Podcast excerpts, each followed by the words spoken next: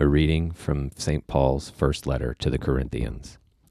Brethren, when I was a child, I spoke like a child. I thought like a child. I reasoned like a child.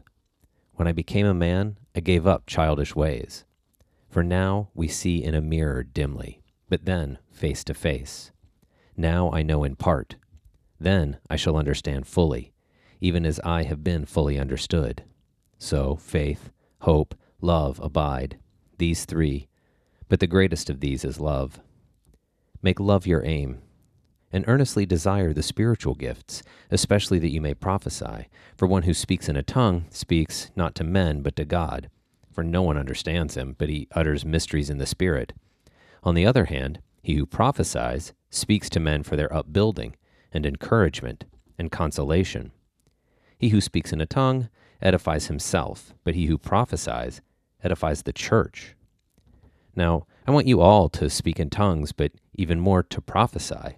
He who prophesies is greater than he who speaks in tongues, unless someone interprets so that the church may be edified.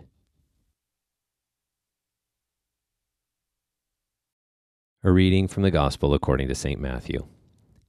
At that time, the collectors of the half shekel tax went up to Peter and said, Does not your teacher pay the tax? He said, Yes. And when he came home, Jesus spoke to him first, saying, What do you think, Simon? From whom do kings of the earth take toll or tribute? From their sons or from others?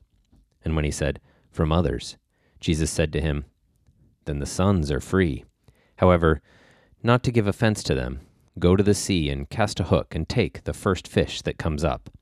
And when you open its mouth, you will find a shekel. Take that and give it to them, for me and for yourself. At that time, the disciples came to Jesus, saying, Who is the greatest in the kingdom of heaven? And calling to him a child, he put him in the midst of them, and said, Truly, I say to you, unless you turn and become like children, you will never enter the kingdom of heaven.